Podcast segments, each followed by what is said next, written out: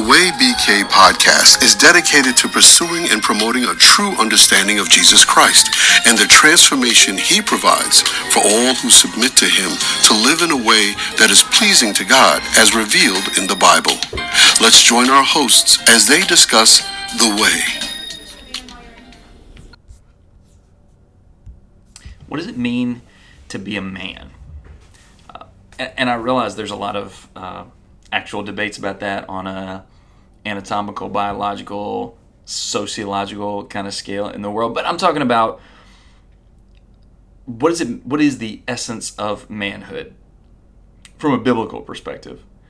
By the way, if you're watching this and you're not a Christian in any kind of way, you might have some views about manhood, womanhood, uh, the sexes and gender and stuff that um, that may be pretty frustrating, confusing. Maybe you've settled on some idea that you think kind of accords with either your sensibilities or with what people around you may say. But I'll tell you, if you don't have some kind of grounding based on God, the Creator, who made human beings, who made sexuality, who made people male and female, you're never really going to be able to pin down a good definition of what it means to be a man. Now, let me say something to the religious person, because as much as somebody in the world might have some issues with determining what is a man, uh, religious people can have actually the same issue. Because much like uh, the world, without looking at God's standards for manhood, womanhood, and all that, can just kind of invent stuff, religious people can do the same thing. And essentially, what you do is you look to people you've known who uh, you respect and you say, oh, well, that's probably what a man is, or that's what a woman is, or this is what I've heard, or this is what I kind of think, or this Bible verse, I can kind of staple it onto some of my cultural expectations for manhood or womanhood, and that must be what it is. Is it? In the actual last story we have of King David before he passes away, in 1 Kings chapter 2, uh, we learn about what it means to be a man. And this is a man who God holds up as, in terms of his power rankings of greatest men who ever lived, David's pretty high up there. God actually identifies this is a man after my own heart. What does it mean to be the kind of man that God looks at and says, that's what it's all about? First, or maybe to say it this way, what did David think about himself? And what did he want to pass on to other men? What is it that would make people give to God that which costs them something? What is it that would make people um, overcome their failures in a godly manner? What is it that would make people repent of their sins? What is it that would make people, what's kind of the, the guiding light that keeps people going, keeps men in particular going in the right kind of way? Listen to what David said to his son Solomon in 1 Kings chapter 2 and verse 2. David, his dying instruction said this as for me, I'm going the way of all the earth. Be strong and be a man. All right, perfect. That's what we're looking for. Manhood. Be strong and be a man.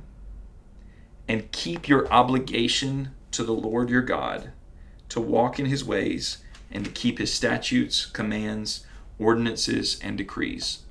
This is written in the law of Moses so that you will have success in everything you do and wherever you turn, and so that the Lord will fulfill his promise that he made to me if your son guards their way to walk faithfully before me with all their heart and all their soul, you will never fail a man to have a man on the throne of Israel.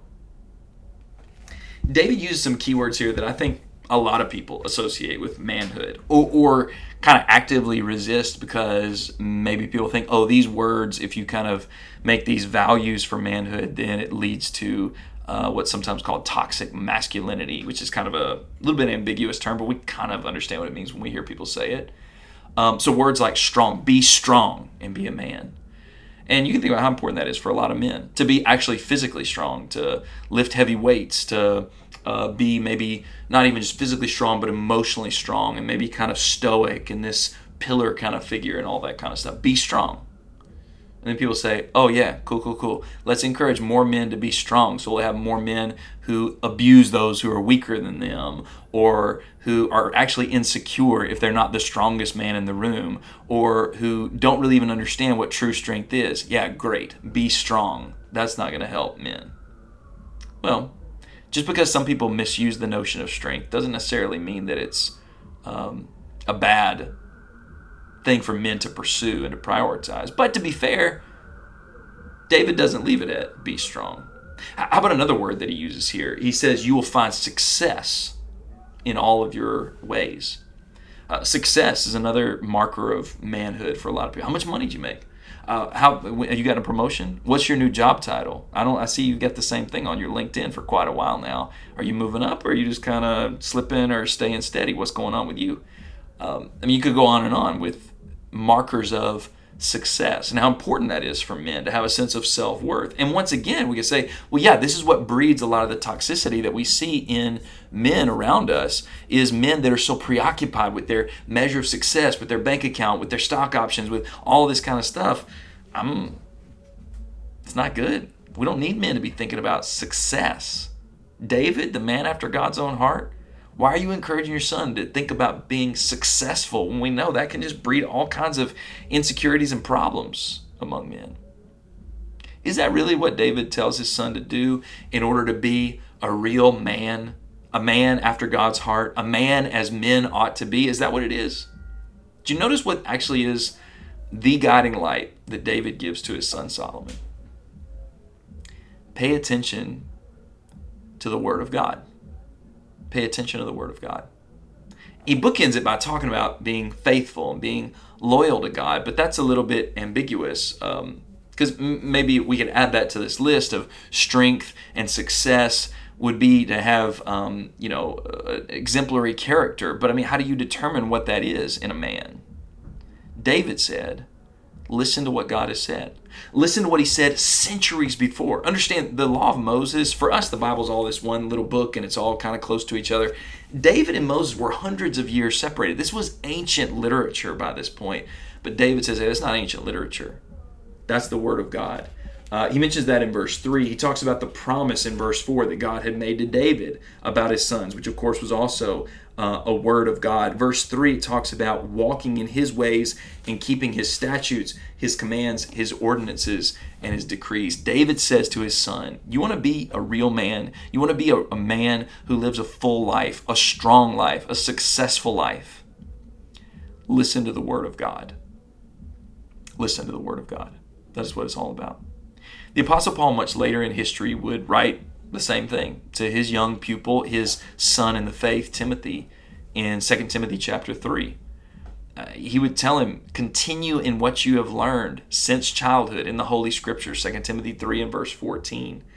Um, he told him, remember that all Scripture is breathed out by God, and it is what's profitable, so that the man of God may be fully furnished or fully equipped for every good work. You want to be a real man? You want to be strong? You want to be successful? You want to be somebody who is shaped and your heart is shaped and your life is shaped to line up with God's own heart? Pay attention to the scripture. Do you do that? Do you read your Bible on a regular basis? Do you think about what the scriptures have to say on a regular basis? And I mean, just kind of daydreaming about it, imagining it, trying to work things out in your mind whenever you're facing a big decision at work or in your family or with your finances or when facing temptation or um, trying to resolve a conflict or trying to help somebody who's in trouble do you think about what does the scripture say? Do you go and explore what the scriptures have to say about that? Or do you just kind of think on your own or uh, go look and see what the internet has to say or ask some friends? Do you obey the scripture in the arenas of life that you really don't want to obey?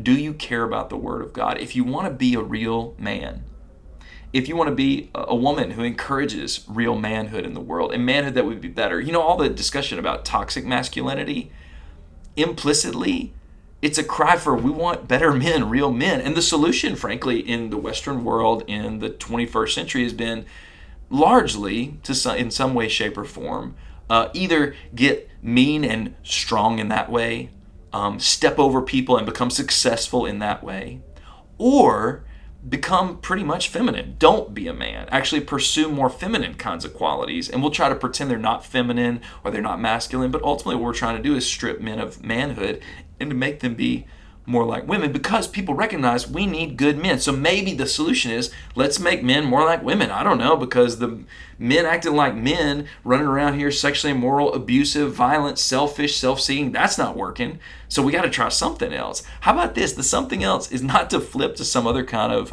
social abnormality or some sort of social um, construct that is frankly just going to create more problems and is creating more problems in the world and in society. The solution for men to be strong, to be successful, is to listen to the Word of God. And I know, duh, right? I mean, that's what, if you've ever listened to this podcast, if it's your first time, breeze through our stuff. We talk about this all the time. Coming back to the Word of God, this is the truth. This is the thing that shows us what life is all about. The Word of God is what is a light unto our uh, feet and a lamp to our path. It's the thing that tells us how to go and how to be. And if you want to be a man, a real man, a man after God's own heart. Learn to listen to the word of God. After this, David uh, fades out. David's gone. I mean, he had a few instructions for Solomon about how to handle uh, some people who had been misbehaving and some other things like that. But David's last words, his last breath, as you see him on his deathbed, listen to the word of God. You want to be a man after God's own heart? You want to be a part of a world that's making better men in this world. And by the way, better women too. Listen to the Word of God. Dwell on the Word of God. Obey the Word of God. Turn to the Word of God with every trouble, every question you face. And we'll be saved in the end. The aim of the Way BK is to share the gospel of Jesus Christ across Brooklyn and beyond. For more information or to contact us, please visit www.thewaybk.com.